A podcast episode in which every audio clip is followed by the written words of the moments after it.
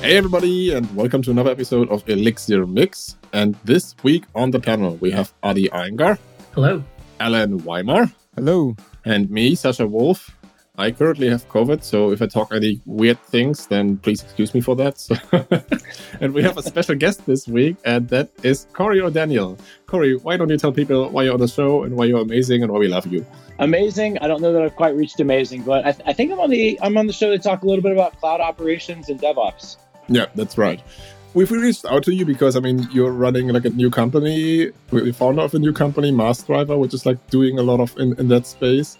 But um, I, feel like it would be interesting to hear like how did you get into cloud operations in, in the first place? Like, what, what's the story there? Yeah, I mean, I've, I've honestly like through my career, I've had quite a quite a path. Hey, folks, this is Charles Max Wood from Top End Devs, and lately I've been working on actually building out Top End Devs. If you're interested, you can go to topenddevs.com slash podcast and you can actually hear a little bit more about my story about why i'm doing what i'm doing with top end devs why i changed it from uh, devchat.tv to top end devs.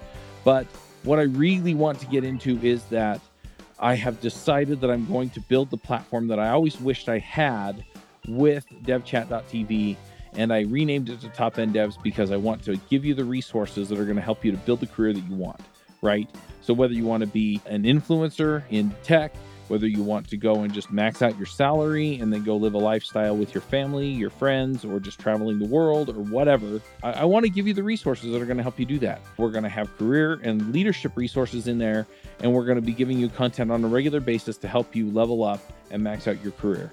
So go check it out at topenddevs.com. If you sign up before my birthday, that's December 14th. If you sign up before my birthday, you can get 50% off the lifetime of your subscription. Once again, that's topenddevs.com. So my my master's is in information systems. I was originally a healthcare or HIPAA security analyst a long time ago, like 20, 20-ish or more years ago. And, you know, I was in data centers at the time. I was doing a little bit of coding. It was a lot of policies and procedures. And, and the part of my job I loved the most was definitely not sitting in 50 degree like data centers. It was, it was writing the code. So I moved out to California in 2006 to join a startup.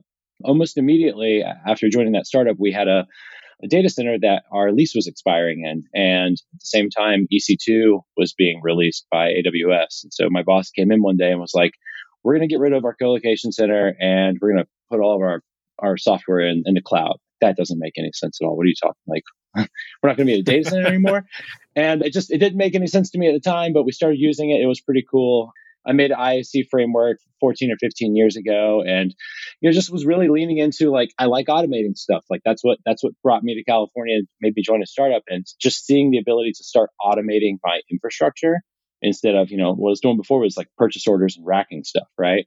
And so just kind of became obsessed with that. Was in the startup space for for quite a while. And then about six or seven years ago, I started doing a lot of work in Kubernetes and, you know, just kind of stumbled backwards into doing large scale migrations. So I got to work with a couple of very large uh, companies around the globe doing migrations from data centers to Google Cloud and just really started to see the problem that is DevOps just being everywhere, right? I mean, we got this promise 15, 20 years ago that, that DevOps is going to be simple it was something we could toss on the backs of full stack developers and they could just provision things in the cloud and get back to work. And I mean, what's really happened is you see people just struggle with it and DevOps has failed. It was a culture, it was a practice. Now it's a role. So we're right back to where we started, right? We have DevOps teams now, which like just flies in the face of the definition. And we really struggled with it at our last job. And we decided, you know, we're going to quit and try to build a product to make this actually effortless and make it where engineers can quickly provision stuff in the cloud and get back to work. And here we are about a year later, and it seems like it's going well. Yeah, no, I think I can totally relate to that, to be honest. Like when I first got into cloud topics, I mean, I'm far younger than, than you are because I mean, 15 years ago, I was at school, high school. but still, like when I when I started to get into the cloud topics with like Azure or AWS, everything is so confusing. Like, I mean, there's like didn't seem to me like there was a clear entry path to learn all the different parts which are involved to actually make your application work in the cloud. And I even tried to get like a certification for Azure back then.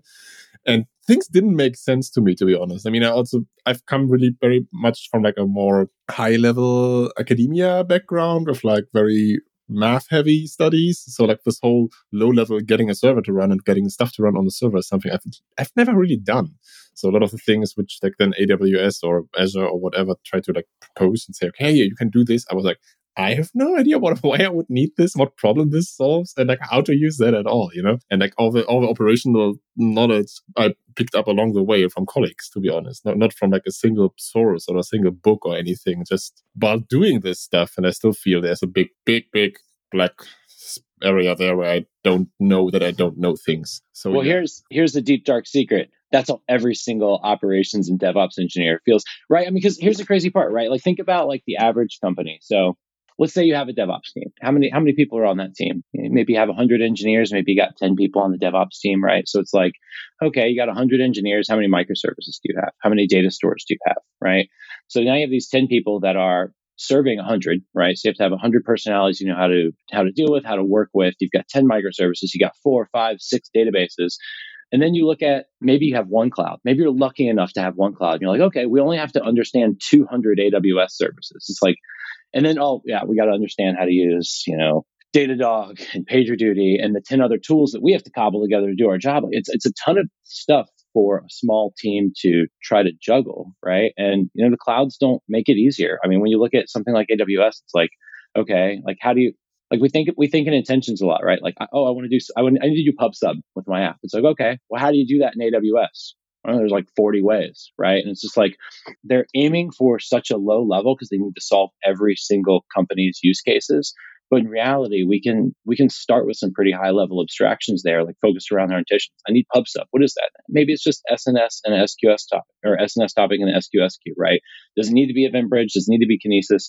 Does it need to be MSK? Like maybe when we get there, but can we just start with something simple now and get back to working on our application? Yeah, yeah, I get it totally. That was also always my feeling that like when you look at cloud from a perspective, okay, I need just this thing. Most of most of the time, the, you rather find a bucket of building blocks, like not unlike Lego, to be honest. And then you like have to figure out like how, how to stick that together to to get what you actually need. And yeah, and that's that's a hard part. Like the stuff that blows up in your face, right? Like so, like our local development in the cloud is so disjointed. And even if you're using something like LocalStack, like it's a great tool, we use it for for local development. It's still a bit disjointed, but I feel like the average developer, let's say you're using Docker Compose or Nix or you're brew installing Postgres, right? So all of a sudden you need Redis one day. So you brew install Redis. You're like, this is great. I've got Redis. I'm back to work locally. Then you get into the cloud and you're like, ah, I need Redis. Whoops. Like we shipped that to prod. Nobody deployed a Redis, right? So now you deploy a Redis and it still doesn't work. Why doesn't it work? Oh, we didn't open the firewall rules to communicate between these things. Like there's just so many hurdles that can still trip you up if you're not really familiar with like how that cloud works. And then it's different from cloud to cloud. So as soon as you start something we never we always say but we never do in cloud operations like we say right tool for the job in software all the time when we get to the cloud, we ne- we don't use the right tool for the job ever. We use whatever cloud we're bought into, right? Because you know if you're using RDS because it's fantastic and using EKS because you like it, and then you decide you want to do some ML stuff, and you're like, okay, well, let's use SageMaker. It's like, why are you using SageMaker? Because we're in AWS and we don't want to learn IAM and firewall rules and all the underlying glue that we need to know so that we can use GCP and use something like AI platform, which might be a better might be a better solution, right? And so there's just so much like small bits that you have to learn on top of the services that you want to use. Yeah, and on top, even if you figure a way out to move forward and like maybe figure out how to open the firewall, that might not be best practice. You know, like okay, that, now it works, but maybe it's uh, open like a barn door and everybody can basically look in. But because you just don't know better, like, and to be honest, I mean, this whole idea of a full stack developer who can do everything, who can do the front end, the back end, and the infrastructure story. It's just it's utopic. Like, yeah, it's not going to well, happen. I mean. I- I think, I mean, I'd, I'd, be, I'd be curious what your thoughts are on this, but like, I feel like even the idea of the full stack developer has kind of failed. Like, it made sense when we had LAMP stacks, right? Like, yeah, yeah. 15 years ago, I'm writing PHP. I just toss it up onto some PHP host and it just magically works. But like nowadays, customers demand the resiliency and the snappiness and the responsiveness of FAANG from every single startup today. Like, right? You, you can't have a product that performs poorly, right? And so we see this now. It's like you don't really see you see people called full stack developers, but you're starting to see a real rift, right? I mean, I know people fight against the idea of React and, and some of these front end frameworks, but that's what you're seeing successful companies do to move quickly is like there, there is separate responsibilities. There are people that are really good at designing UI and, and interactions. And there's people that are really good at designing backend APIs and interacting with data source. And like you're seeing that start to happen there. And it's like that, that has to happen at the, at the DevOps level as well but it just creates more hurdles for us. So it's kind of it's kind of a bit of a catch twenty two. Yeah, I wouldn't necessarily say that full stack has failed, but I think the expectations around full stack are completely out of out of proportions. Like I think when people hear full full stack or, or talk about a full stack developer, they think, okay, then I don't need to hire a React developer, I don't need to hire a backend developer, I don't need to hire an infrastructure engineer. This guy or this this person, this gal can can do it all, you know. But of course, like you just have a subset of things. And I would my uh, would describe myself to a certain degree as a full stack developer because I, I know each of these areas to a certain degree. Backend is where I'm most familiar with. But for example, if I would start at a very small startup, only developer, I could do it all. It would not be great, but it would work, you know? yeah. So, yeah, but I mean, you, you don't, yeah. of, of, course, don't get the same level of quality and polish as if you, I don't know, have, have, have five backend developers, five front developers, and a yeah. platform team doing all of that, of course, they can deliver way more polish and way, arguably, probably way secure products, depending on what yeah. you do. That resonates with me when we first when we first released MassDriver in December, and then we kind of put it back into a private beta. The entire front end was built by three ops people, and let me tell you, it was the ugliest it was the ugliest thing you've ever seen, and it was pretty it was pretty janky. But now that we have a front end team, it's like it's beautiful and like works well, and I'm just like, this is fantastic. We should have hired people to do this a year ago. yeah, exactly. I mean, you you get what you pay for, so to speak, right? And, and, yeah, and, right. And people expect like a magic package from a full stack developer. That's just not going to happen. Yeah. Yeah. I don't know. What are you hiring, Adi? Are you hiring just Elixir developers or are you hiring full stack developers? Full stack. um, we have we have outsourced a design team though, and we do before taking on a feature. I do attempt to replicate their designs as close as possible before handing the work to full stack engineers. So we are doing okay at this stage, but eventually we will need. I mean, you guys, what you guys are saying is true, right? Like you hit a point after which the design and the UI starts becoming a lot more important than it is, at least for us at this point. So yeah, we will be reactive to feedback. Yeah, yeah.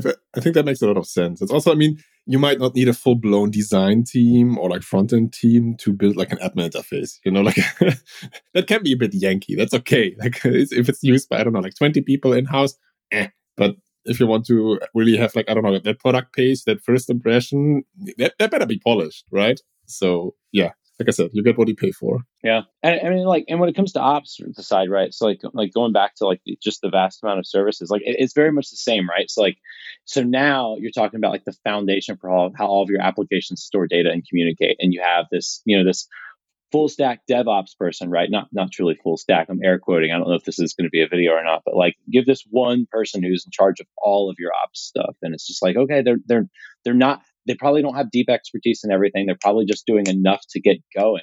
Right now, that's that's the basis for your application. And I feel like that's why we end up in with the security breaches that we have nowadays and with you know just like the deep painful technical debt of refactoring sometimes because it's like people people back themselves into corners a lot because they're just trying to get something out the door right yeah and i also think that that whole story there is why for example platforms like heroku were so successful and still are so successful because they they have this very opinionated approach to like okay you can run your software with us but you have to basically fit it inside of these constraints right? And yeah that can work well at the beginning, but it can be a pain to get away from from those platforms too. Like I remember when I my previous company, we were hosting at Heroku, and it got like also expensive really, really quickly because we were doing multiple services, and then then, things get expensive quickly. Like we, we actually wanted like a like a quarter dyno. That that would have been perfect, but you can't get that. You have to get the full dyno, and that's gonna add up if you have like I don't know 20, 30 services, and then the whole I mean, then, then there's this whole shebang of like cloud lock-in. I mean, usually people use that term in the context of AWS or GCP, but you can arguably also apply it to platforms like Heroku or, or other oh. Uh, where, where you basically are locked in into their way of doing things and it gets really, really, really expensive to move away. So yeah, yeah I think that's us right now trying to move off of something like Heroku? we are on Heroku. We do containers, thankfully, so it's it's not as expensive to move away to AWS. But it's I think exactly it was very easy to set things up early on. We have close to 25 microservices right now, so managing them, the cost of spinning a new one up, both in terms of time and money, it's it's it's very high. So yeah, we're, we're again we're moving to AWS and uh, have a engineer dedicated to doing that, and we've been at it for weeks. It will take us a few more weeks. Yeah, and, and like that migration is I, I, mean, you're there though, right? You, have seen the point where you're like, I have to move. And, and where it gets really painful is when people stay too long and they start to warp their software around their infrastructure, right? It's like, you know, it's a three tiered web architecture is effectively what you're getting with Heroku. And I've seen people like bend that to their will and just do some of the strangest stuff. And like, that's where it gets hard because now when you start mapping it onto these smaller primitives of the cloud, it's like there's, there's like you just got weird stuff in your software now, right? You're shifting. You can't do something in, in Heroku, so you shift that complexity up into your app, and now as a part of your migration, you either bring that weird debt with you, or you have to refactor like while you're while you're going, right? Which you know, if you're in a container, it would be great to just move it over. But now, if you're bringing over some weird debt that you've that you've built around your past, like that's just not a great place to be, right? I mean, but PaaSes are fantastic. I mean, to be able to get something up and in the cloud and you know a matter of minutes is great it's just you know they, they are all built for a very specific use case and you know the thing that kind of sucks today is is like there's there isn't a great middle ground and that's you know kind of why we started building mass drivers like you have PaaSes on one end and then on the other end you have figure it out yourself and try to hire somebody to help you and like that's there's not enough people to hire to help you and honestly like people don't really want to do the work anymore. There's hundreds of operations roles sitting open month after month. There's definitely not enough operations people in the world. And what inevitably happens is you start taking one of your product engineers and you say, Hey, can you go learn how to do this stuff? Right. And now you're not building products. Right. It's not a great place to end up, but I don't know. I don't know. I don't know how we make more operations engineers. I think they only come from two places, data centers and Spite. That's a, yeah. sorry, yeah. Spite, Spite's a deep inside joke over here. no, but I mean, so like where, where, it comes from is that product engineer, right? That gets pulled off and starts doing DevOps and they get frustrated. Like they this happened to them two or three jobs in a row. Like that's literally how I got into it was like how I really fell back into the Kubernetes side. It was like I started doing this a lot at my job while I was trying to write software. And I was just like, I'm just gonna go do this. Somebody needs to do this. And I always get pulled off of what I'm doing to do it. Like I want to focus and become an expert here. But that's the spite. That's the spite joke. Not a good joke. I relate to that a lot. I, I got my I think CKA certification in 2018, and that's how I got it, just to help us move to Kubernetes. Did it for a couple months, forgot most of it because I, I don't I have to use it after that. So yeah, it's so related to that. yeah, yeah. It's also that the space moves quickly, right? Like even if you have a certificate and don't work in that area, things might be outdated a few years down the line. They are. so yeah, yeah. but I, but I think it's interesting that, that what we got to Kubernetes because I mean Kubernetes is also this kind of technology which I think did a lot of promises with like okay now now finally we have the abstraction to to make running software in the cloud easy and simple and straightforward and if you push that to ex- to the extreme you you get I guess something which I've I've seen a few times where people then run everything in Kubernetes like everything also your Postgres or your Cassandra or your Kafka. And then again well suddenly the operational complexity increases exponentially and you only don't need to manage your Elixir application inside of Kubernetes, which also, I mean, there, if you want, for example, to use um, hot code upgrades because you do have certain guarantees around ephemeral state, Kubernetes is actually fighting you there a little bit. Like it's not easy to do that inside of Kubernetes, at least as far, as far as I know.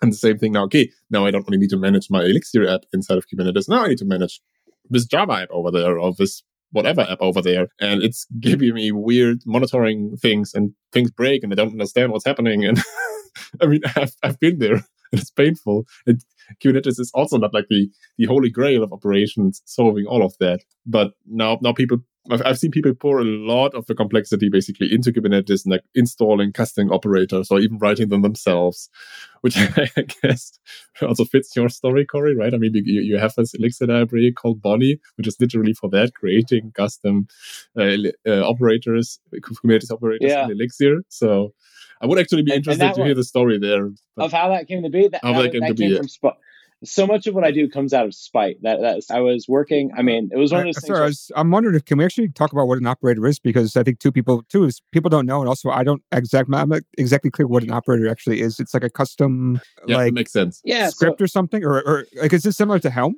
where you have like a thing where you can run it and some pop up or something? I'm still trying to understand what the heck this is. Yeah, so operators allow you to extend Kubernetes in different ways to, to effectively add functionality. So, like, I'd say that probably one of the easiest examples is like, let's say that you wanted to, let's say you wanted to run Postgres in Kubernetes. I wouldn't want to do that, but let's say you did, right? So you can spin up a container that has Postgres in it and it's running on Kubernetes in like a deployment, right? Now, there's a lot of stuff for what you need to do to manage Postgres, backups, restores, etc. And you want to start encoding or codifying like some of your operational expertise into like how to run that Postgres instance, right?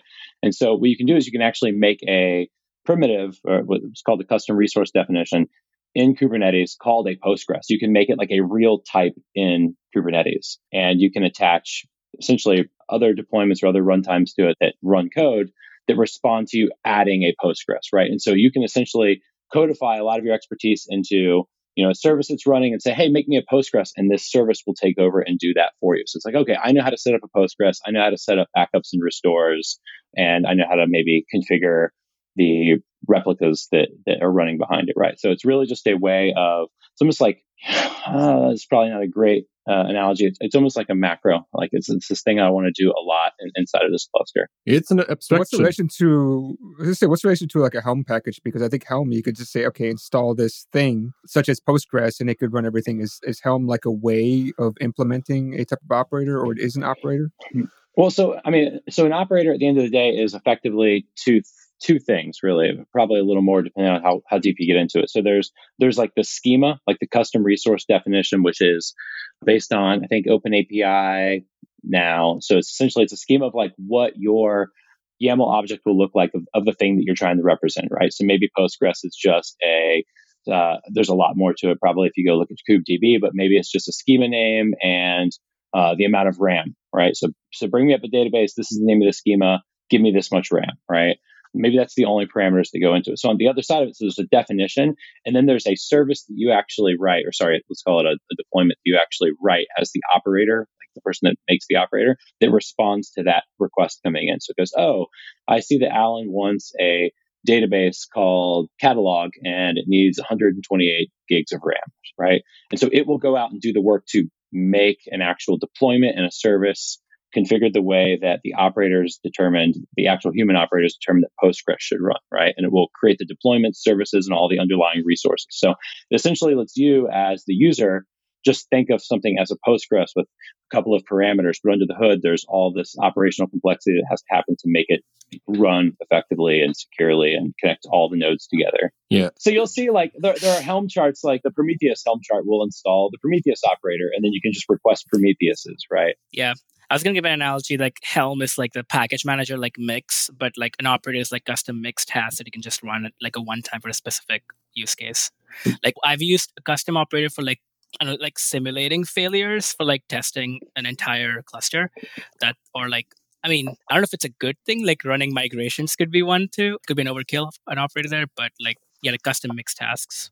Yeah, and, and so I mean, like what, what you can do with the operators is, I mean, you can do almost anything. So there's this there's this project called Crossplane. I believe I believe it's called Crossplane. Let me make sure I'm saying the right Crossplane. And yeah, it's a series of operators. And this is I don't know. I don't want to I don't want to give my opinion on it, but it's a series of operators that lets you create cloud resources through Kubernetes. So you can be like, I need an S3 bucket Kubernetes, and Kubernetes will go and make you an S3 bucket, right?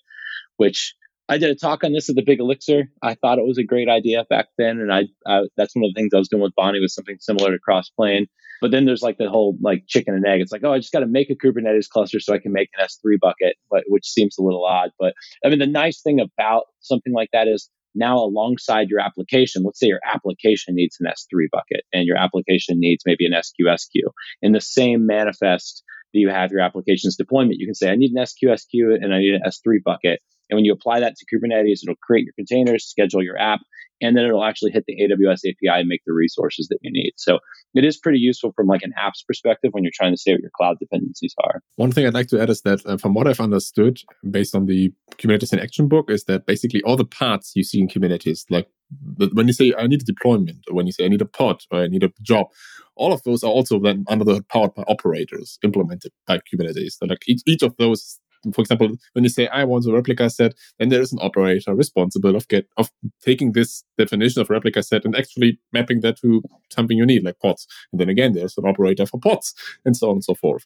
So it's not like some magic source of a user land, but it's literally the building blocks of how Kubernetes is made out to be. Yeah, and it's all layers. It's like uh, if I want a deployment, we'll be like, okay, you're making replica sets. A replica set is like, okay, I'm making pods. Exactly. I think pods is the next layer down between replica sets, and yeah, so you have like the replica controller. So that's the other side of the of the operator pattern is the CRD to define what you're exposing to your user to for them to say what their requirements are. And then on your side, there's what they call the controller, which is effectively a deployment or a stateful set that's running, responding to that. So basically, um, so if that's the case, because what I understand in Kubernetes is like if you make a deployment, that will in turn make a replica set, which in turn make a pod. So basically, operators can also build upon other operators. Yes, yes, exactly. yeah. that they're all pieces. Okay, that's yeah. It's it's operators all the yeah. way down. yeah. Oh, that's what I understood from what you guys were saying. Like I I had no idea. Like, I always heard the term operators, but I never really understood what it was, other than yeah. I mean, the example you give me, it's like okay, but it sounds a lot like Helm. Like, is it are they the same? But not. Yeah, you gave me the good example. Like I can really recommend the book Kubernetes in Action on that because it really takes this this this notion in the beginning. Okay, I want to run my software right back in the cloud. I don't want to care about it, and then okay, it starts. Okay, maybe a pod is a good idea, right? Okay, but now I, I want to do this. But I want to make sure that there's multiple replicas on my pod, right? And that gets I don't know uh, scaled or moved across. Okay, so maybe a replica set is a thing, right? And it builds up the story and has like this this narrative, and all, at every step the things make sense to a certain degree and until you get to the whole enterprise and access level thing where I was like, nope, I'm gonna skip this chapter. yeah, but but yeah, it makes sense in general. Yeah, there's uh, and there's I mean there's so many things you can do with them too. I mean there's I mean there's there's there's things that make sense and there's things that don't make don't make sense. But I mean, you know, you can do things like provisioning Postgres, provisioning, you know, Prometheus. You know, you can create resources in the cloud, and then you can actually even like act on the cluster itself. So like I made one a while back called Ballast that would help you control the preemptible nodes in a GKE cluster. So it's like, I mean, you, you really have a lot of power of like what's actually happening in this thing because it's just it's just your code running right at the end of the day. So it's just your code responding to, you know, data getting posted to this Kubernetes cluster. You can do whatever you want there. So you can even resize the nodes. You know, I've written them before to like force evictions of applications. So like making sure like let's say you have an app. So this is actually funny. So let's say you've migrated from heroku and you have a memory leak that's been in your app forever and you never noticed it because your dynos restart every 24 hours right? So i actually had to make an operator once that literally just restarted the apps, like restarted a bunch of Heroku apps that we moved over to restart them every 24 hours. So it's an operator that would literally just like go and pick off all these applications that knew came from Heroku and just restart them because we built on top of this weird thing where the app starts every 24 hours. And so it didn't matter that we had a memory leak. Yeah, weird stuff. Yeah. Yeah, yeah, yeah. I, I, know that story. Like we currently at my current job, we have like this CMS we also want to get rid of, and that tends to like it slow down if it runs too long. And I was actually like considering to do just that, right? Like get anything Kubernetes which just kills this thing like every 24 hours. Because right now it's always like, oh, the CMS is again slow again. And then like one of us goes into the command line and next thing is okay, restart it, please. Right. so yeah, I, I totally get that. It's like, it's, all the different paradigms, all the different platforms, all the different options. Nothing, nothing is magic sauce. You always have trade-offs, and um, if you lose one platform, the trade-offs might be worthwhile until a certain point, and then you switch to another platform with just different trade-offs, and suddenly things pop up you never noticed before. It's I feel it's the story of every growing company, to be honest. Yeah, yeah.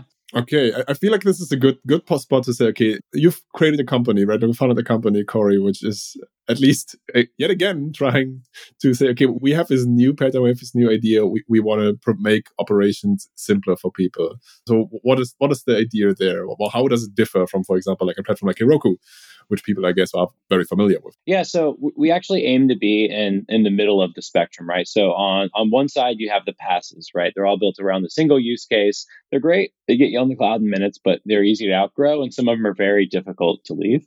And then on the other side, there's the full cloud, right? And there's all the resources there that you have to figure out how to use yourself. And so what we're trying to do is land squarely in the middle of that. We're trying to make the cloud easier to use in your cloud with higher level abstractions, right? So instead of coming to MassDriver and thinking like, okay, I got to figure out how to build PubSub on AWS, right? Okay, so I'm looking at SNS topics, SQS queues, Kinesis, MSK, like all this different stuff. In MassDriver, we would just have high level resources called, you know, a PubSub topic and a subscription, right? These are the terms that we're used to in our applications. And under the hood, it is an SNS topic and SQS queue. So like aiming for like the terminology of developers and then just mapping that to the appropriate cloud resources and handling all the bits for you. So, like we handle secret propagation, IAM policies, and IAM role automation with principle of least privilege. The really nice thing is we have a DAG that you draw out your infrastructure when you're doing this. And so we can see how things are connected. And based on those connections, we can make inferences. So if we see a Docker container connected to Postgres, we open up the port just between the Docker container and that Postgres instance. So you have principle of least privilege at the firewall level, right? You don't have a Swiss cheese firewall. Only the places are open that should be able to communicate with Postgres. But in seeing that connection between the two things, we forward the secrets from Postgres into your container. So you don't have to go figure out how to set up Vault or some other secret tool and how to get your secrets into your container securely. So we're really trying to make it a lot easier. But again, it's all in your actual cloud account. So it's not in somebody else's account. You have full control. If you want to start using maybe AI platform for GCP or BigQuery, and you don't want to learn how IAM works and all the different bits of GCP work so you can start using it, you don't have to. You just upload a service account into Massdriver for your GCP account, and you can start drawing GCP infrastructure right alongside your AWS stuff. So you can actually have both of them in the same diagram, see how your services interact, and then replicate that. So maybe you have a staging environment, you want to replicate it to prod. Maybe you have a US based company and you want to start deploying in the EU, but you need completely isolated data. You can replicate your infrastructure to the EU and have your com- entire application completely isolated. So we're starting to do a lot more around making DevOps effortless. We recently released um, automated monitoring and alerting. So instead of paying 40 bucks a month per developer to have PagerDuty wake you up in the middle of the night. We'll wake you up in the middle of the night for free. and what we do is like we, since we have your diagram, we know your infrastructure, we're starting to do some really interesting stuff. So let's say we want to wake you up because you are, um, you're out of RAM in your Postgres instance, right? Instead of PagerDuty sending you an alert and that taking you to a Datadog dashboard where you can see, okay, traffic fell off and you know the memory went through the roof or whatever, and you're trying to figure out what's going on. Our alerts take you right back to your diagram and show you this is the thing that's broken and here is why. Right. So it's out of RAM. You just quickly select, you know, higher RAM, scale it up, and then go start to debug, try to figure out what it is. Some of the other things we plan to do around this is like this is a very common scenario. Your application goes, or your let's say a piece of infrastructure goes down, Kubernetes cluster, database, whatever it is. Operations gets paged, and then within minutes, the application developers get paged because their applications, like SLOs, start to to go off off the rails, right? So now application developers are awake trying to figure out what's going on, and they inevitably find out, oh, it's the Kubernetes cluster. And they ping the ops person, hey, did you did you know the cluster's down? It's like, yeah, I know the cluster's down. I was paged first, right? So since we have the full DAG, we can actually see the thing that caused the outage and what it took out. And so we're starting to make some modifications to how our alerting works, where we'll wake up the highest thing in the DAG first and say, hey, if Kubernetes cluster's down, that's you. And let's start a postmortem, right? So we can see that Todd logged on at 1202, acknowledged the issue, right? Started working on it, resolved it at 1208. And we never wake up the application developers. There was no need to. There was nothing they could do. It was the Kubernetes cluster that was down. It was resolved. Now in the morning, what will happen is those application developers will get effectively the beginning of a postmortem. Your application was down for six minutes. Todd got on at 202, resolved at 208. He increased the number of nodes in the Kubernetes cluster or whatever. And you're welcome. We didn't wake you up for no reason. Right. So we're trying to just provide, provide that better experience while giving you full control over your cloud. Like it's your cloud account at the end of the day. They're your resources. They're your AWS credits. They're your negotiations with the cloud on your pricing. And it's your data in your own AWS account, right? So your your security, your compliance, your data residency, your data locality. You don't have to worry about your database being stored in somebody else's cloud account. Hi, this is Charles Max Wood from Top End Devs, and lately I've been coaching some people on starting some podcasts and in some cases just taking their career to the next level. You know, whether you're beginner going to intermediate, intermediate going to advanced, whether you're trying to get noticed in the community or go freelance.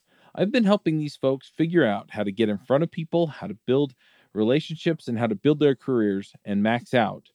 and, and just go to the next level. So if you're interested in talking to me and having me help you go to the next level, go to topenddevs.com slash coaching. I will give you a one hour free session where we can figure out what you're trying to do, where you're trying to go, and figure out what the next steps are. And then from there, we can figure out how to get you to the place you want to go. So once again, that's topenddevs.com slash coaching. I'm kind of curious though about like you said, okay, if I want to have a pub sub, I could just ask for it. But then the question is like, you can use Postgres for pub sub, you can use Redis for pub sub, you can use a lot of different things for pub sub, but the code is really dependent on usually a certain type of pub sub. So you can't really say, okay, give me a pub sub. I don't really care what it is, right? So uh, how do you handle this kind of thing? Because that's that's something that you mentioned, right? Is that you want to be kind of abstract about how you get the pub sub. Yeah, so there's different flavors of stuff, right? So like if you were looking at AWS, and you're like, oh, I want an AWS pub sub, right? That's probably going to be happening with SNS topics, SQS queues, uh, right? So now if you wanted it in Postgres, like, yeah, you can definitely do pub sub in Postgres, but that's probably more, that's probably not exactly where we're going to be focusing because we're not going to get into configuring your actual database, right? Like we'll provision those resources for you, but we actually try not to actually touch your your code or your actual data. We try to stay hands off there. So we're staying more towards the the actual cloud resources. So that would be like your configuration and usage of Redis or Postgres versus how you're piecing together different parts of AWS or GCP. Well, I mean, like I'm just trying to say, like, okay, if I want a database, right? There's different flavors of databases. They're nearly the same, mm-hmm. right? MySQL, Postgres. So, but you still have to be somewhat specific, right? So you would say, oh yeah, so yeah, That's, I'm just trying to get like, where's the, where's the fine? Yeah, yeah, where's the fine grain? Like, how fine grain do you need to? Or do you have to be in this case in your your system? Yeah, so you would drag on something like a Postgres, right? So we actually have a couple different flavors of Postgres. So there'll be like if you're in AWS, we'll have Postgres RDS, and that's just you know typical RDS running you know some number of replicas, right? But then we also have a Postgres serverless bundle, which actually runs it on Aurora, fully serverless. There's a MySQL bundle, right? So we, are really trying to zero in on like what your intentions are. Like, I want to run MySQL, I want to run it serverless, right? So we don't have an Aurora bundle where you open it up and there's a thousand parameters, right? We try to focus on like what you're trying to do and boil it down to just the things that matter for that use case, right? So, and this is where this is where the complexity kicks in, right? So if you go and try to set up Aurora serverless with Terraform. There are combinations of parameters that just fail. You can't do that with MySQL. Oh, you can't do that with the Postgres serverless. You can't do this with the Postgres serverless if it's configured this way, right? And so our abstraction on top of that like solves a lot of those issues, right? So in the in the Aurora Postgres serverless bundle in Massdriver, like we just hide all the fields that you can't use, right? So it's just like, why even show that to somebody if you're not able to use them? But that, that's what you're presented with when you're using our automation tools today, because they're just showing you the API of the cloud. Yeah, but can you order pizza through your service? Because at Terraform, you can actually order Domino's if you knew that. What? Yeah, I, I know. That, yeah, yeah. There's a there's a Domino's provider for for Terraform. We could make one. Actually, you can make one. So we're actually releasing we're releasing private repos here in the next couple of weeks. And so like when you go into Massdriver, you see a number of bundles that we have in there, and those are all our public bundles. So we follow the cloud's reference architectures for everything you see in there. So you see a Postgres or you see some EMR stuff. It's all following AWS's reference architecture for like how you should design that, right? So following the best practice security guidelines there. Um, but we're going to be launching private repositories so companies can do use case specific things. Like maybe they're just importing legacy infrastructure. Great. Like you don't have to rewrite your Terraform to import things in the Massdriver. Or maybe you just have something that's very, very, very specific to your business that we're never going to do, right?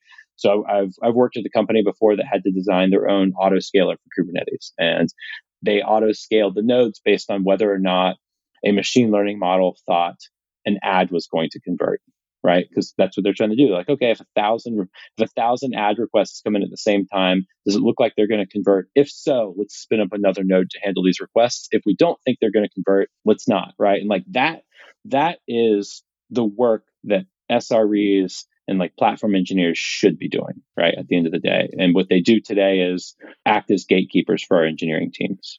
And so that's the kind of thing that like I would expect to see somebody put into one of their private repositories is something that's very specific to their business. They can drag it onto a canvas and then connect it to a Kubernetes cluster out of the public repo just as easily as they could connect it to maybe a Kubernetes cluster they designed in their private repo. It sounds to me like, I mean, I'm a big fan of domain driven design, and it sounds to me like you're trying to figure out this ubiquitous language to speak with developers, right? It's like, this is like the, the, the language and the terms and the objects we want to talk about. And this is like what we agree on. And then, I mean, if you still want to, you can, of course, drill down into the details. But at the end of the day, that's that's arguably probably what like then most developers who are not super into operations are interested in and also like the level of abstraction when, when we think back to what I said earlier with me starting in the cloud, which I was like hoping for. But like I said, I want to say, I want a Postgres, but just just give me a Postgres. Oh, for fuck's sake, what, what are all these things? and yeah, I think there there is some merit to the idea. But I'm yeah. wondering, like, wh- where where do you see your focus down the line? Because I mean, you, you, talked a little bit about okay, you can easily create these this graph, is directed acyclic graph, in which basically describes your infrastructure, and you can, for example, also deploy it into production, into staging, and you get parity pretty easily.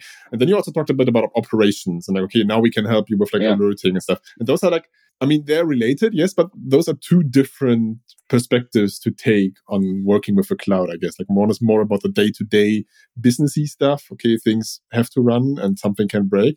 And one is about, okay, now I want to provision something and like a greenfield project and want, want to create something, I want to modify something. But this is, those are actions I personally maybe do, I don't know, like few, few times per year, maybe maybe once per month, something like that, right? So, so where, where do you yeah. see the focus down the line? Like, what's what's the what do you think should Massdriver focus on? Where you think you will go with that? Yeah, so I mean, honestly, the long term goal. and This is where we wanted to get to, but we had to do some stuff first to get there. So, so we saw Massdriver as the platform for platform engineers, right? So we want to be the glue that glues all of platform engineering together. Now, what we had to do to get there was develop a number of bundles up front so people could get on the cloud quickly, right? Because in reality, what happens is a lot of teams don't have operations uh, partners and they definitely don't have platform engineers, right? They're, they're building like your actual platform, not your platform for your, your API, but like the platform engineers for like, you know, your own internal platforms for deploying stuff. And so that's, that's what we see the product as. It's something for platform engineers. And that's actually where most of our customers are coming today. They have operations engineers that are inundated with debt and requests from the engineering team they want to offload as much of that stuff as possible now so that engineers are able to take stuff out of our public repository. And in the meantime, they're starting to build up their own internal modules of how they want stuff to work. This is what a network looks like to us. This is what Kubernetes cluster looks like to us. And that'll be in their private repository that their own engineers can continue to drag on. And our goal is to just really make the platform for platform engineers so they don't have to do this part over and over again from company to company, figuring out how to do the UI and make it easy for engineers to deploy stuff. So in that, like we're just continuing to make as much effortless as possible. So like that's why we went into alerting. You can expect other things, and I, I think if I, there's something I want to talk about, but I'm pretty sure my CTO would murder me if I if I talked about it now. but you can expect that most of the things that we have to interact with as operations and engineers around resolving outages is coming to Massdriver soon. So like the, the goal really is you get in here, you provision some infrastructure, you can figure out what's going on with your infrastructure, you can see its attributes, you can see alerts, your metrics, etc. And Massdriver is where you come to provision infrastructure and troubleshoot outages. Okay, fair enough. So I mean, because I, earlier this picture you painted of like having a different environments, having parity between them, that sounds like a very enterprisey perspective to take. And then, of course, we have like a lot of small startup teams out there where maybe they are free backend yeah. engineers working on this. And I'm not 100% sure if that's like the, the, the, target audience you're going for. So, um, well, yeah, I mean, you need par- you need parity there too, right? I mean, how many times have you seen staging and prod out of parity, right? And so we, the way we do parity is we do parity based on the resources with independent scale. So you have the same diagram for staging and prod, the scale can be different. And so what gets interesting is like you have staging, you have prod.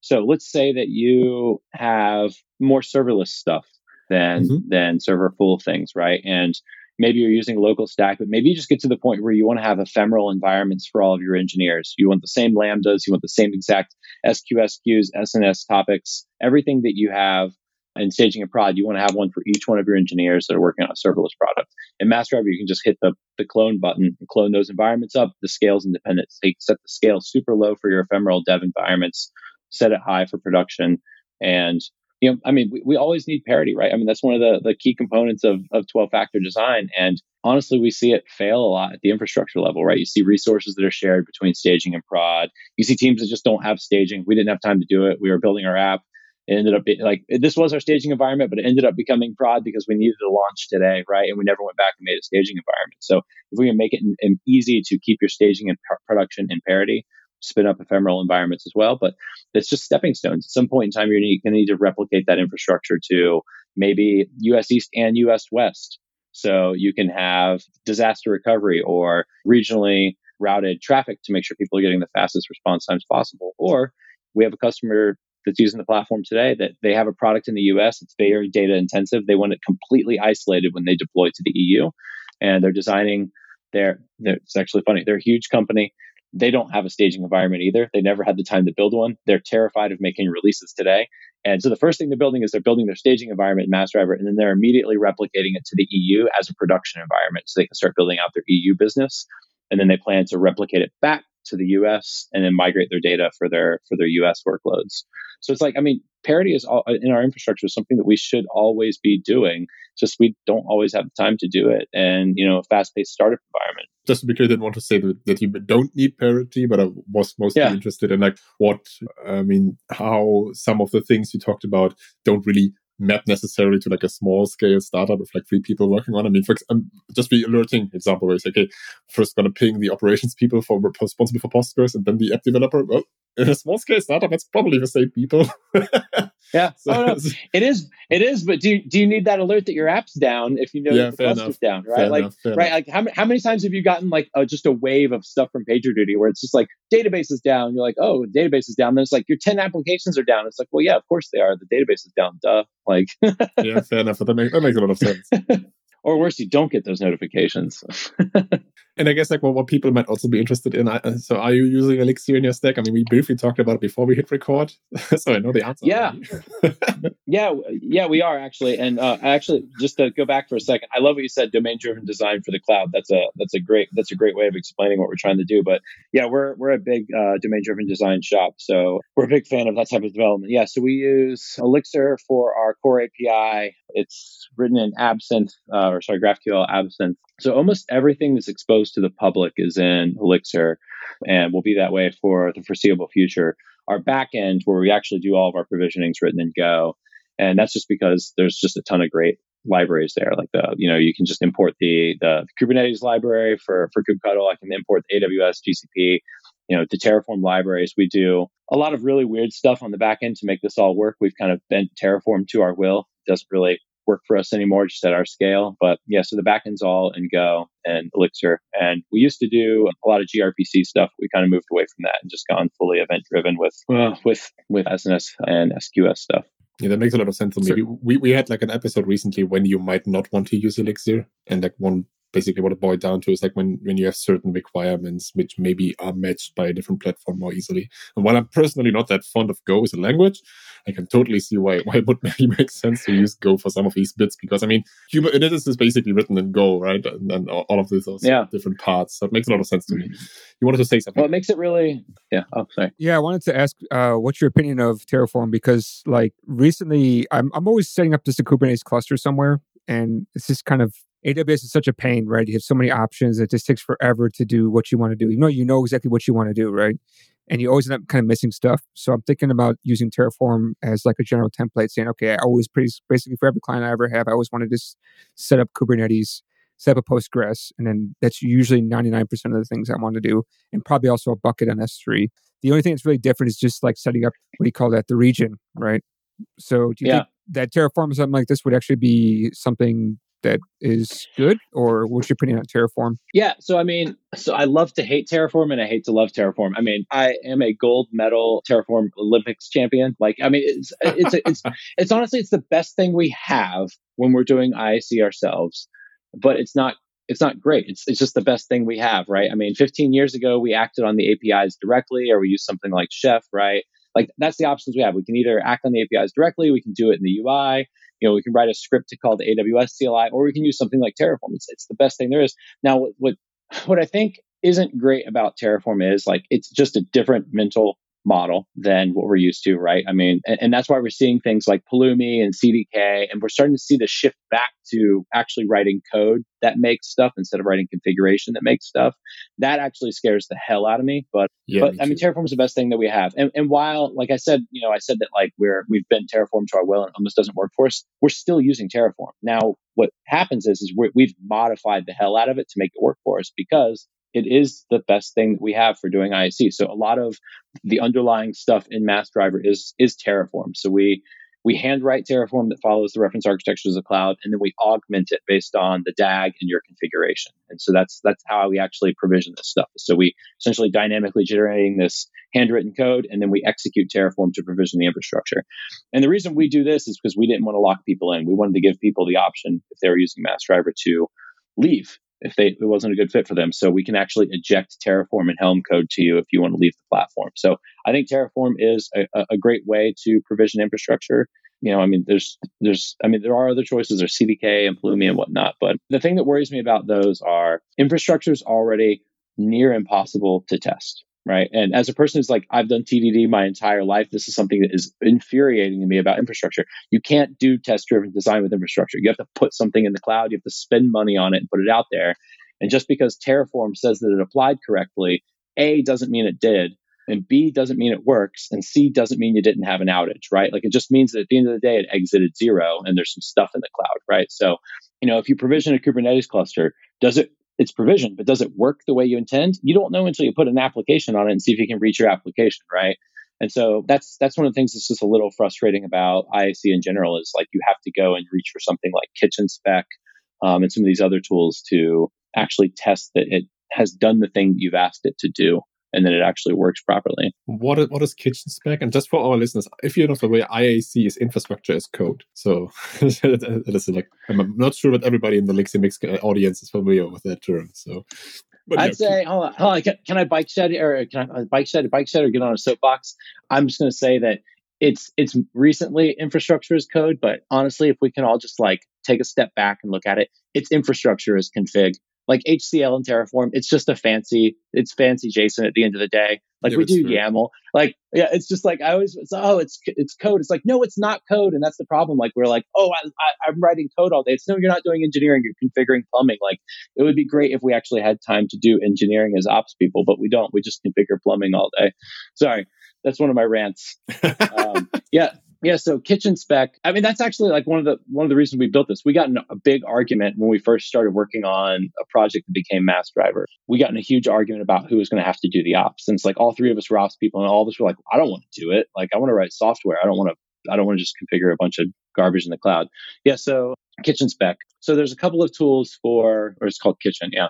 What it does is it lets you write some scripts to actually go and run and validate that like the thing you did actually works. So you can do things like, since this is some of the stuff we do in Massdriver, like if we provision an EKS cluster for you, we actually test that the, the stuff that we provision actually works the way you expect it to work. So in our CI, we actually provision an EKS cluster and then we'll attach a load balancer and like an Nginx server to it and then we'll use kitchen spec to make sure that we can actually access that Nginx server. So it, it is a cluster. It can schedule work. It can attach load balancers, run an application, and route traffic to it. And so kitchen spec just allows you to kind of automate um, testing of the infrastructure that you've deployed. But um, you know, again, it's it's after it's been provisioned though, so it's like you don't have this like nice tight TDD loop that that we would expect as as engineers. Yeah, yeah, yeah, I get it. Makes sense to me. And I also get completely what you said about like with TDD, if that's something you practice, and I also practice TDD a lot, it's it's very infuriating because I mean, a Terraform deploy is also not something which is done in like five minutes. It can easily take like half an hour or longer, right? So like, oh, oh gosh, yeah. gosh, I hate this so much. so I'll tell you what though. I'll tell you what though.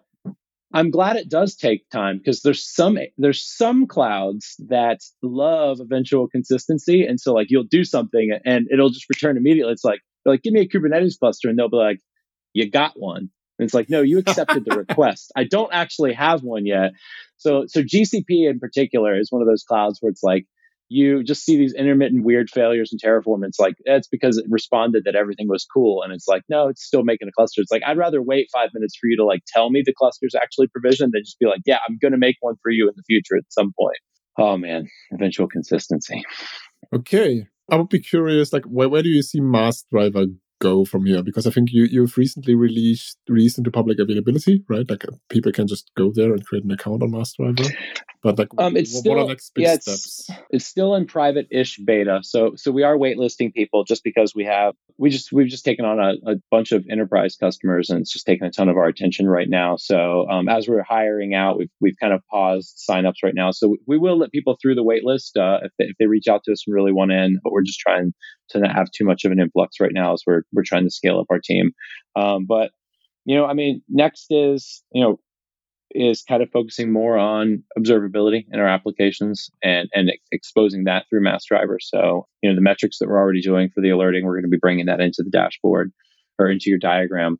So you don't have to go build a dashboard, right? I mean, that's the thing that sucks about dashboards is you got all these things going on in your infrastructure and in your application, and you're like, I need to know what's going on in my app, and then you try to cobble together a dashboard, right? You're aggregating things, trying to trying to piece stuff together to, like you're, you're making something to say like, oh, when there's a problem, this thing is going to be the thing that helps me figure it out. It's like okay, but you have made that before you've ever had a problem. So is it like is it really like it might give you an indication that there's a problem, but you have to still go find why the traffic dropped, right? And so since we have the DAG and we know what your infrastructure is, and we're already doing the alerting, um, we're going to be bringing in the metrics soon. And so when you get an alert, you'll come into the dashboard, you'll be able to see something that's out, and you'll actually be able to see the metrics over your infrastructure in the context that actually matters, your infrastructure diagram, right? So you'll be able to see things like traffic drop off. Uh, like on the network or on the subnet that the traffic's dropping off on, right? And that's why it's not getting your application, right? So you can actually correlate those metrics to actual infrastructure so you have a better idea of what's going on. Um, and we got some really cool stuff coming after that um, but but that's what's that's what's next on the on the horizon. Okay. Do you have any any questions for, for Cory Allen? Because i'm i'm all out of questions for today i guess. I have a lot about infrastructure because I'm just starting off on a whole new thing, and I'm thinking, like I said, uh, Terraform is probably first up because I basically always just say, okay, throw up a Kubernetes cluster. Because once I once I containerize something, I'm I'm ready to go. And then yeah. RDS, and then that's it. Then just make sure they talk to each other, and then I'm done. I'm always kind of curious about like like GitOps. You think it's a good idea to say use Terraform, set up my my IFC, or set up my infrastructure, and then use GitOps to kind of deploy my services? It seems like that's like where things are starting to go with like GitLab and all that kind of stuff. Yeah, I mean, I think I think GitOps is a great model. I mean, you, you got to get the so I mean, if you're if you're doing all of your secrets in in Git2, like you have to have a nice like in, encryption scheme there using something like git-secret or whatnot, just so you can have like your full change management in a PR. Like the one thing that's really difficult though, I mean, kind of going back to what we were talking about with the kitchen spec and actually testing your infrastructure is collaborating on infrastructure in Terraform in a PR is I don't know. I mean, to me, it's like almost pointless, right? I mean, like we can look at some Terraform and we can be like, yeah, that says make a Kubernetes cluster. But actually know until we we ship it, right? So I mean, I, I, think it is. I think the catch there is making sure that you have that parity and you have a like maybe just a scaled down dev environment that you're shipping it to, so you can actually verify that it works there before you ship it to your staging or production environment. So just having that that place where you can actually have the thing go, where you can do a little bit more than is your Terraform plan successful, right? Other stuff you have to kind of look at when you get there is Terraform will tell you something's going to work, right? Again, you don't know if it's actually going to serve your application correctly, right? Until you have an application on it. But the other thing is like Terraform will be like, yeah, I will make this, I will update this database. And occasionally when you look at a plan, it will say, I'm going to delete this database to update this database, right? So bringing in something like OPA to make sure that you're not um, accidentally destroying a database while you're updating it. Um, there's just plenty of places in Terraform where that crops up where you're just like, oh, yeah, look, it's gonna it's gonna make my database changes for me. Great, apply, and then all of a sudden it's like, where'd all my data go? And it's like, oh, we look back at the plan. It's like I'm gonna delete your database, and then I'm gonna recreate it. And so making sure you catch those because sometimes it's just sometimes it's just combinations of parameters in Terraform that cause a recreate. Um, some resources recreate if you change the name. So like you go and change the naming scheme and it destroys the thing. So getting something like OPA into your CI/CD process just so you can catch things like that before they take out one of your environments. I think it's pretty key there when doing GitOps with infrastructure. Okay. Yeah. I I mean, I have just so many questions. I feel like I, we're just going to be turning into a whole entire let's teach Allen how to do better infrastructure and stuff like that. Because uh, let's do it. Yeah. I mean, um, yeah. I can go on and on because I just have so many questions. Like, my, first of all, like you need to understand that most of the people around me are just like, okay, I the the most advanced they'll ever get is a Bash script. To them, it's like, man, I'm a god. I wrote a Bash script. But the problem with Bash scripts is I think everybody knows they're super brittle, right? Once something changes, you know, oh, that's oh, yeah. the end of days, right? Oh so yeah. like I brought actually Puppet like this must be over 15 years ago, I think already. It's been quite some time. I brought Puppet in, and like that already was a huge, uh, huge thing. And that was like before AWS. This was like uh, when you call up a company and get a VPS. The VPS was already like top of the line, I think, at that time Yeah. or something like Oof. that. So, You remember Slicehost? Ooh, that was nice. oh, Slicehost Host, yeah. Yeah, so then I think the I want to get like the next step. So I'm thinking like I'd probably go for Terraform because, like I said, I just keep setting up the same stuff for every client I ever have. So it just seems to make sense. Yeah. And then uh, the next thing is like I've been using Git, GitLab more and more. I quite like it, and it seems like they're also going towards more of a GitOps kind of thing, right? With because like they had like this thing like where you can like just push buttons and everything just gets installed for you. And now it's like no, Yeah. no, you have to make a repo and then commit. That sounds like GitOps to me, right? Yeah, I, I mean, honestly, I haven't used the the GitLab functionality too much. I, I deployed it for a customer a few years back, but um, I do know that they're moving towards a GitOps model, and that's become a more popular thing. But I'm not. I, I know that they have some like automated like Kubernetes integrations. I think they like will will provision clusters for you, or at least target them for you if you have them provisioned. But yeah, I'm not. I'm not too knowledgeable about what they're doing over there today. What do you think is like very, very good practice, right? So if you were to say, hey, um, you want to be setting up infrastructure and your hosts and your Kubernetes cluster, like what would you recommend to people? It sounds like Terraform and maybe some type of GitOps would be what you think you could recommend, besides, of course, your, your product, right? Did you you saw the cheesy smile showing up on my face? Well, let me suggest Massdriver. I mean, honestly, like this this is the catch twenty two, right? Like, so you have to go and discover how that thing works, right? If, if you've never done it before, right? So it's the first time you're setting up Kubernetes, you have to go figure out how how to do a Kubernetes, right? And so the easiest way to do that is probably clicking around in the AWS dashboard, right? I mean, that, that's that's the harsh reality of the thing.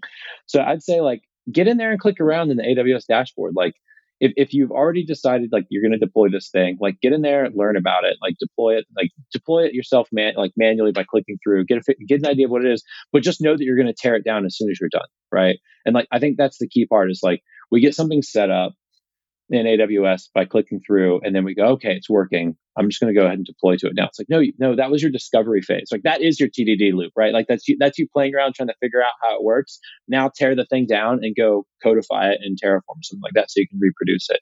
And I mean, that's honestly what I do with every single new AWS service. I don't hop over and try to use the API in Terraform. I go in there and I just I just fumble around like a doofus, like clicking on stuff, trying to figure out how it works. Maybe run some scripts locally to like connect to the service and do some things. And then once I feel comfortable with it, just tear everything down that I just made, and I'll go and make it you know reproducible by doing it in some IaC tool.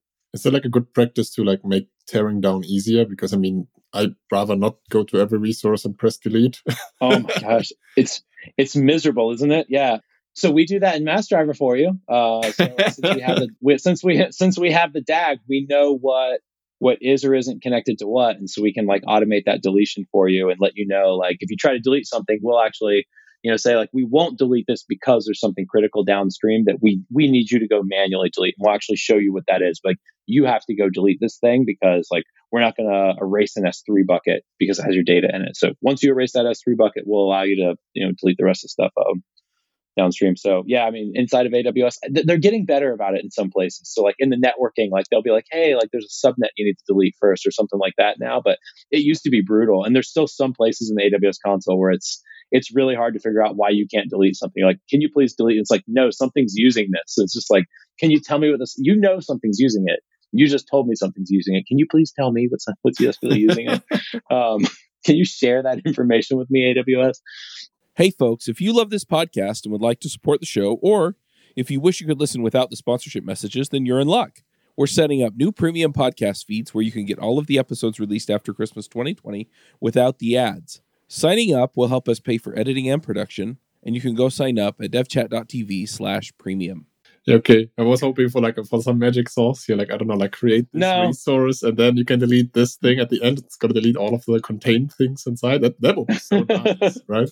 You do. You could just loop through every single uh, list resource in the AWS CLI. So like you can use the auto completion to get all the list, like all of the commands that start with list, run through all of those, and then just iterate through that list over and over and over again, calling delete until it works. Like that would only take like 20 minutes to set up. Yeah, okay. be, be a lot of requests, but whatever. Their problem, not yours. That is that is true. That is true. AWS is there's, there's, such a nightmare. There's there's somebody's made a Python script somewhere that does that. I guarantee it. I uh I forgot what what I did, but I literally was sitting in a room with two reps from AWS, and what what what did I do? I, I think I told the story before on here. Like the one of the AWS reps literally laughed in my face. Like he literally laughed right in my face, right at, at the table. Like I was like, "What do you, what do you, what the hell are you laughing about, man?" I spent like two weeks on this, and you're you think it's funny? Like I'm just so blown away that like these guys think that you know it's so easy, right? That in order to set up services and this kind of stuff. Like so, like for your company, like it, this is huge if you can do all this kind of stuff. But it, the fact is, like unless you work in AWS all the time, either as an employee or as an ops person, there's just so much stuff that you will not know unless you're actually doing it. Like for instance, we were using, uh, which I heard after we already did it a few times, which was like, don't use the root account to set up all your services, right? There's just so many things. And then always, every time you have a problem, you try to, to talk with them, they always say, hey, go check the docs. Here's a link. Go read this. Go read this. Drives you nuts. I mean, there's the reason why people can literally earn big bucks by just saying, hey, I, I know AWS in, in and out, and I can help you run stuff there, right? Like, I mean, if it, if it were easy, those those people would not exist. Which I'm yeah. not sure I, I like that in the context of helping us reduce complexity, because at the end of the day, that's like kind of the promise of the cloud, right? Reducing complexity. And I feel sometimes complexity just moves elsewhere. You're, it's always just shifting someplace, right? yeah. Okay. Unless you have like one like a burning question, I would wrap it wrap it up because we're already over the one hour mark. So Cory, if people want to get in touch with you, how can they do that? Yeah, Cory at massdriver.cloud is my email. Feel free to email me. Always happy to talk operations and, and whatnot. Twitter, Cory O'Daniel, and at Cory O'Daniel. LinkedIn at Cory O'Daniel. If you want to hit me up on LinkedIn, I don't know who does that, but that's a thing. And I mean, yeah, I'm just Cory O'Daniel everywhere. I'm not very creative when it comes to my name. Cory O'Daniel on GitHub, although I'm writing less and less code these days because I'm a CEO now. But yeah, so I've got a GitHub there too.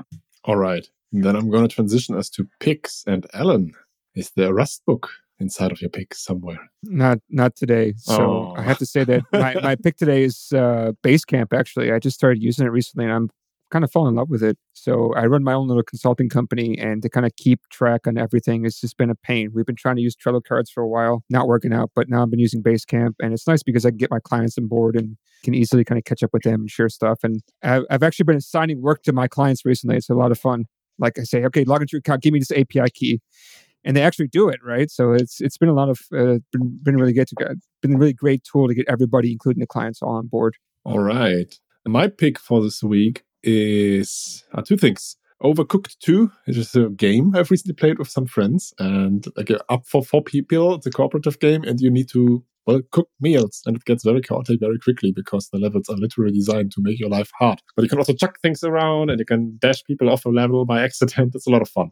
It's, it's definitely like, especially in the context of a pandemic still going on, maybe not having so much in-person events. It's something which you can pretty easily pick up, even with people who might not play so much. I've also played it with my, my wife and friends who didn't really play before. So Overcooked 2 is my, my pick for this week. And on the more technical side, a book I already mentioned during the episode and I already picked in the but I feel it's relevant. It's Kubernetes in Action. And they're also working on a second version now. It's an early access from what I know. And it's really like it has this narrative of talking, okay, what what's the problem basically that Kubernetes is solving or trying to solve, and like it goes through different steps. And I, I've read a bunch of technical books, which some are, can be very very dry to read and very hard to read. Kubernetes in action is not quite there. Like it because it follows this this narrative line, so to speak. It's relatively easy to pick up, and you can also skip over chapters because like each of the chapters is basically around a specific Kubernetes concept, like pods, replica sets, whatever. So you can say, okay, this thing is just not relevant for me right now. I'm going to skip it. So it's I really I, I learned Kubernetes for this, and I really feel it's it's worth worth uh, worth the read if you are working with Kubernetes and want to learn more about it and want to use it effectively. So those are my two picks for a week. Cory, do you have any picks? How, do I do I get one pick or two picks? How many picks can, do I get? How many do picks you want? Picks? I mean, you can pick five things if you want. so I, I, know I have one, and, and this one it's lo-fi and it's analog naps, like NAPS naps. Take naps, people. One thing I've learned from having a toddler and him going to sleep on the weekend and sleeping two hours in the middle of the day is I was like, I'm really jealous of how often he gets to sleep. And then I started taking naps again. I haven't taken a nap since I was probably like eight, and they are fantastic. I love them. I take them in my office. I got a couch. I take lunch naps now. Like, like take naps. They're fantastic. They reset you. I don't know. Do you, do you guys take naps? Do you take day naps? Like in the middle of the workday? You probably shouldn't of ask course, that. If of course. Do you? I, I I live five minutes away from my house, from door to door, so I go there all the time and take a nap. 4 p.m. I'm there. so it's fantastic, right? People I, need to take nap, right naps in the middle. I, I'm, I'm, I'm not taking them in the middle of the day, but I like to take them on the weekends. Like my, my daughter is two, and she also still takes like naps, right? Like, and then I, I often I just lie down with her because why not? yeah. So yeah, yeah, I can totally relate to that. It's like uh, I've got chores to do, and I'm like, I can either get some some chores done, or I can take a nap. And I don't know. I mean, it's just it's. I mean, particularly with like being in YC now, and like I do I do sales all day, and I do investor pitches all day and then I still write software. And you know just taking like a 30 minute nap in the middle of the day is just just I mean it just it keeps me sane honestly. Like so naps naps naps naps. Any other pick or or is that is that your pick? That is my pick I think. And also I don't know I mean I haven't been using a, a ton of interesting technology lately because like I said I've been doing you know, it's just it's just a ton of a ton of elixir, and uh, you know during the day, and then you know a lot of a lot of more like business oriented business oriented stuff. But I mean, I have seen some really cool. I have seen some really cool products coming up lately in in just like our, our YC batch, and some some things I've been exposed to from just different teams. And so there's are are we interested in things that are like more on like the on like the analytics and dashboard side, like can it really be any pick? So there's there's a sure. product we've been using called June, June.so that we June.so that we attach to to Segment to just you know quickly get analytics for all the stuff that we're pushing in the segment, and it's it's a it's just a really nice tool for not having to think about how to put all your analytics together and build your dashboards. So I'd say it's a pretty awesome tool if if you're collecting a bunch of analytics on how your users use your product. Nice. Is it based in the US or like because is it something which is also GDPR compliant? Do you know that?